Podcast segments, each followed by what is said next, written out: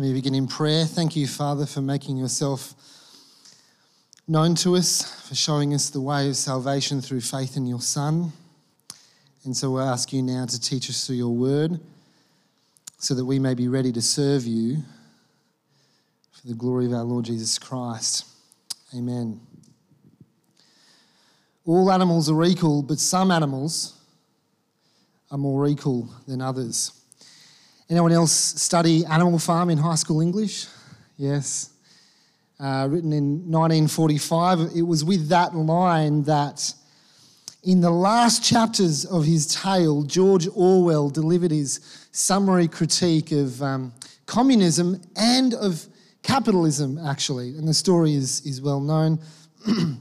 Animals rise up, they organise themselves, and they displace the Joneses, right, the human owners of the, the farm, and begin to run the farm for their own benefit. Thus the name Animal Farm, run by animals uh, for animals. But of course, it doesn't take long, does it, um, for a new ruling class to emerge the pigs. And by the end, the pigs are putting up signs all animals are equal, but some animals are more equal than others. And this extended parable exposes the reality of the human heart, um, its desire for power, and its habit to abuse authority. Now, we Australians, we have a bit of a love hate relationship with authority. On the surface, we're actually a very compliant bunch on the surface. But actually, deep down, we have this deep distrust and disrespect for authority. So, Australian folklore celebrates who? Someone like a, a Ned Kelly, right? Who, who is bullied, tormented by, by the authorities of the day. And we, we idolize this guy as a bit of a hero, right? He quite literally stuck to his guns, didn't he? And, um, and there are other such examples as well. There is something about authority that makes us uneasy. And, friends, that is actually because it is often abused, isn't it? It is often abused. You need only look around the world uh, today, look around Australia today. And yet, Christianity has always recognized the need for authority in the society and in the home and also in the church. Church leadership has been a bit of a hot topic ever since the Reformation 500 years ago. Quite a, quite a few models out there, okay? So I'll just, I'll just share a few of the models. So, for example, there's, there's the anointed leader model, okay, where the pastor um, is, is untouchable and unquestionable. Um, there's the ecclesiastical hierarchy model where there's a hierarchy of leadership from deacon all the way up to bishop or cardinal or even pope. Or there's the um, CEO board model type of church where, this, where the pastor sort of acts as a CEO and the elders as a sort of uh, board. Um, and yet, as I shared last week, we, we believe that in the Bible, uh, we have been given us a model as to how churches should be led, and that is by a plurality of elders. And, and, and uh, we'll meet another elder, as I said, a little later today. Now, last week we began thinking about who elders are. Um, and then we started to look into what elders do. And as I said, there's probably a whole bunch of different ways in which you can capture what it is that elders do. But I've gone with elders feed God's flock. That was last week. Elders lead God's flock, elders protect God's flock, and elders care for God's flock. So there are our four. There's the four-week series. So last week we already did elders feed God's flock. This week we're thinking uh, uh, we're thinking about how it is that elders lead God's flock, and we're going to begin actually uh, by reading a little of Psalm 78. Why Psalm 78? Well, Psalm 78 recounts the history of Israel, beginning with um, from when God delivers them from slavery out of Egypt. Okay, so in Psalm 78, I've got some verses up here on the screen. In Psalm 78, uh, verse 52 reads, But he brought his people out like a flock. He led them like sheep through the wilderness. He guided them safely so they were unafraid, but the sea engulfed their enemies. And so he brought them to the border of his holy land, to the hill country his right hand had taken. Drove out nations before them and allotted their land to them as, as an inheritance. And he settled the tribes of Israel in their homes. Can you notice once again that, that sheep shepherd imagery? This is really, really strong, isn't it?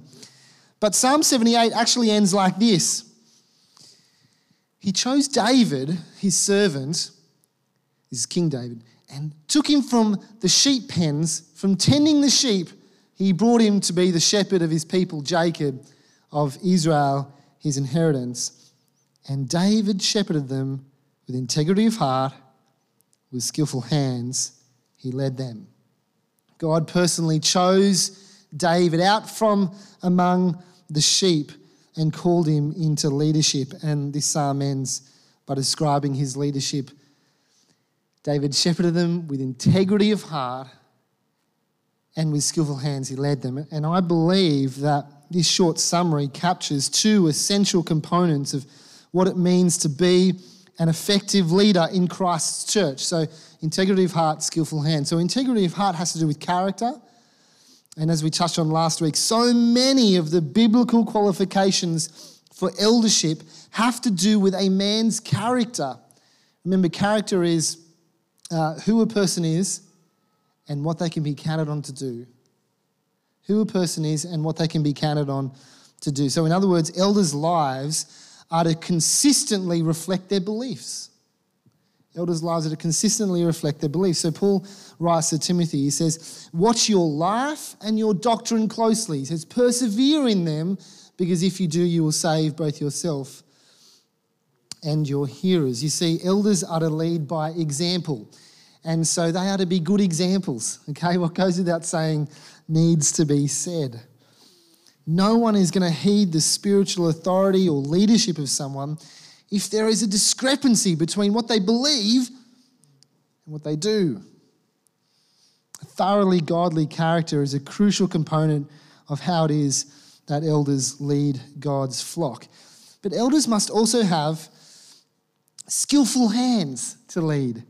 That is, they must possess some leadership skills. So, Paul writes, for example, that elders must be able to teach he, he, he writes that a few times actually. Now, that may not require any leadership skills whatsoever if that simply means communicating information. But we all know that's actually not teaching, is it?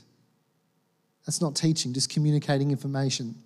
So Paul writes elsewhere, he uses this same language elsewhere to encourage Timothy. What you have heard from me in the presence of many witnesses, entrust to faithful men he will be able to teach others also. So, being able to teach is about making disciples who make disciples. And, friends, this does require all sorts of leadership skills. Don't get me wrong, elders don't need to be charismatic, visionary, entrepreneurial geniuses, okay? But they do need to grow in things like prayer and discernment and counseling and spiritual formation and hospitality and conflict resolution and cultural analysis and delegation and strategic planning, just to name a few. Elders are not mere figureheads. They're not mere figureheads. They are actually leaders.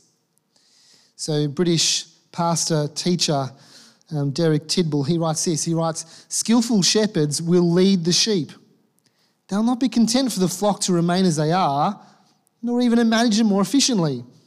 They will seek the growth of the flock numerically. they will also seek their progress individually and corporately toward maturity. They will not be managers, for managers deal in seen realities, but leaders, for leaders deal in unseen potentials. That is what it means to be a leader. A leader is someone who takes responsibility for others and takes them where they wouldn't have gone on their own.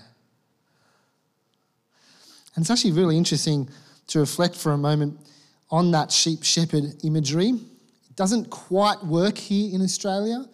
I don't know how much time you've spent with sheep here in Australia. uh, our family's heading away on holidays for a few weeks, um, and we're actually going to go visit um, uh, extended families at their sheep farm out in central New South Wales. But if you spend time with sheep, you will know that sheep must be rounded up. Do with a dog, four wheeler, whatever. But sheep must be rounded up and they must be driven from paddock to paddock, right? But in the Middle East, in the in biblical context, shepherds actually led the sheep from the front. Now, they were dealing with an entirely different breed of sheep, okay? However, they actually led from the front. They would actually, uh, sheep would actually follow their shepherds. Churches lacking strong leaders are actually just left to wander. Friends, elders are not mere figureheads, they are leaders. But the reality is this that we, I speak, I'm speaking of myself here, but also the other elders, we're going to fail you. We are not always going to lead you with integrity of heart and with skillful hands. But um, neither did King David, did he? So, Psalm 78, those verses about King David, they actually present a pretty idealized picture of David, don't they? Yeah, after all, didn't he commit adultery with Bathsheba? Murdered Uriah? Didn't he fail in the leadership of his own son, Absalom? I mean, for all his great moments, he had some colossal failures. But, friends, I believe actually this is why he is such a model leader. So, Psalm 78 must be read alongside other Psalms, such as Psalm 51, right? And in Psalm 51, we see David cry out to God in weakness. And he says, Have mercy on me, O God, according to your unfailing love. And we see him plead with God for renewed integrity. He says, Create in me a pure heart, O God, and renew a steadfast spirit within me. The writer of Psalm 78 is not ignoring uh, David's weaknesses in character and in skill. He actually counts David's response to these weaknesses as part of his integrity of heart. David is a model leader because he knew that he wasn't a model leader.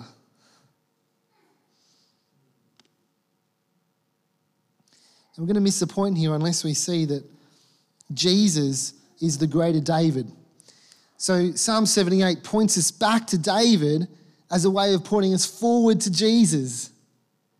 There really is only one shepherd leader in all the Bible, in all of history, who was truly led with integrity of heart and with skillful hands. And so, as elders, our hope is actually not in our integrity and skills, it is in Jesus' integrity and skills. And, friends, as those entrusted to us, your hope should not be in our integrity and skills, but in Jesus' integrity and skills. And it is as uh, we, your elders, um, look to Jesus and point you to Him through our leading that two things happen. We are humbled, and so we can honestly admit the gaps in our character and skill, and strengthened so that we may earnestly pursue growth in character and skill. Jesus is the one who ultimately shows how it is that we ought to lead God's flock.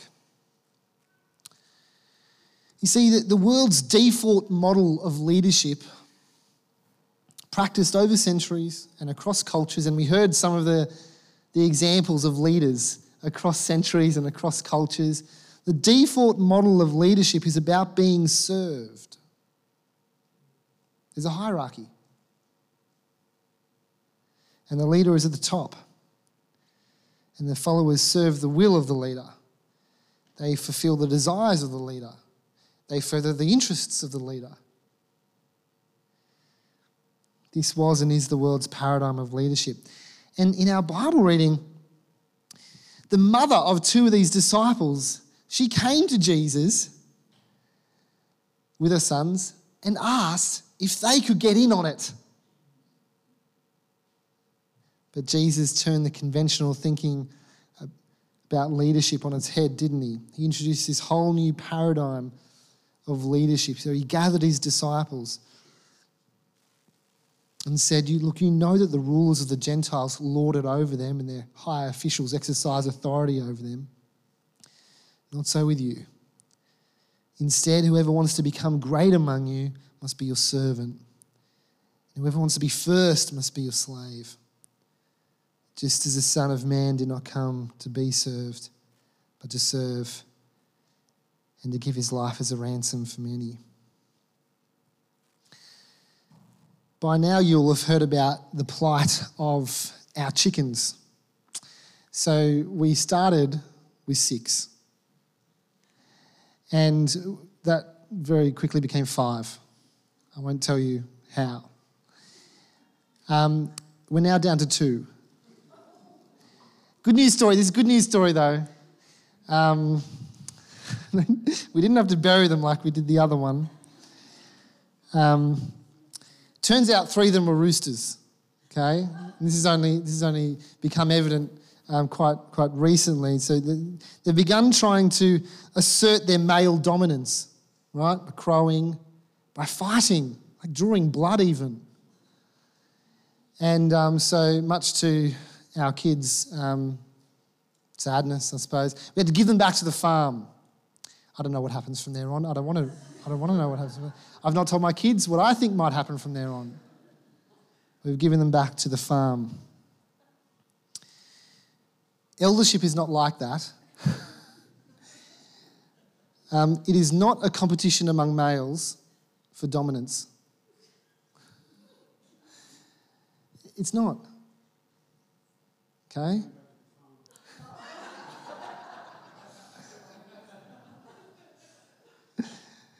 As Chris will, will, will address that later, buddy. It's not a competition among males for dominance. Jesus expects the leaders of his church to be servant leaders just like he was. Right? He was the ultimate servant leader. He is our model, our archetype, our pattern. The night before he died after he washed his disciples' feet. Jesus said this Now that I, your Lord and teacher, have washed your feet, you also should wash one another's feet. I've set you an example that you should do as I've done for you. Occasionally, during conversation, mostly outside these four walls, um, at a cafe or um, on the street, someone will refer to this as my church. It, just, it grates me. And I always correct them. This is not my church. This is Jesus' church. Jesus says, I will build my church. Pastors and elders are mere representatives of Christ. Any authority that elders have is a delegated authority from the head of the church. So, elders are Christ's servants and your servant leaders. And yet, the Bible is also clear that we ought to submit to them. Hebrews 13 Have confidence in your leaders, submit to their authority, because they keep watch over you as those who must give an account. Do this so that their work will be a joy and not a burden, for that would be of no benefit to you. It's actually really hard to explain what is so difficult about pastoring and eldering to people who are unfamiliar with it. It's very, very difficult. But it can be very burdensome for all sorts of different reasons. But you can make our job easier. You can make our job easier by encouraging us and supporting us, and if necessary, accepting our spiritual admonishment and biblical discipline, even. Yes, there are many, too many church leaders who abuse their authority. And these guys need to be held accountable and, in many cases, removed from their position of authority. But by submitting to godly authorities, we're actually submitting to God. No, your elders are not perfect. No, they don't always get things right. Yes, they too are sinners, just like you. And so be gracious. Be gracious to one another, but be gracious to your elders too. We might even need an extra measure of your grace, given that the responsibilities that we carry and the fact that we're going to have to give a greater account before God. So please pray for your elders here at TMPC.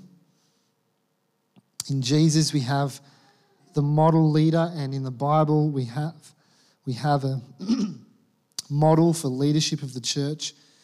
And so we can, under God, together, both lead and submit graciously. We can do that because of who Jesus is and what he's done. We began thinking about one of the, one of the greater leaders in the Bible, King David. and so I'm going to close with some of his last words as recorded in 2 Samuel chapter 23. It says, The God of Israel spoke. The rock of Israel said to me, When one rules over people in righteousness, when he rules in the fear of God, he is like the light of morning at sunrise on a cloudless morning, like the brightness after rain that brings grass from the earth. What a beautiful description of healthy authority and its fruit. Let me close in prayer. Heavenly Father, we do pray for your elders here at TMPC and we ask that they might lead with integrity of heart and skillful hands. We pray this in Jesus' name. Amen. Okay, Chris.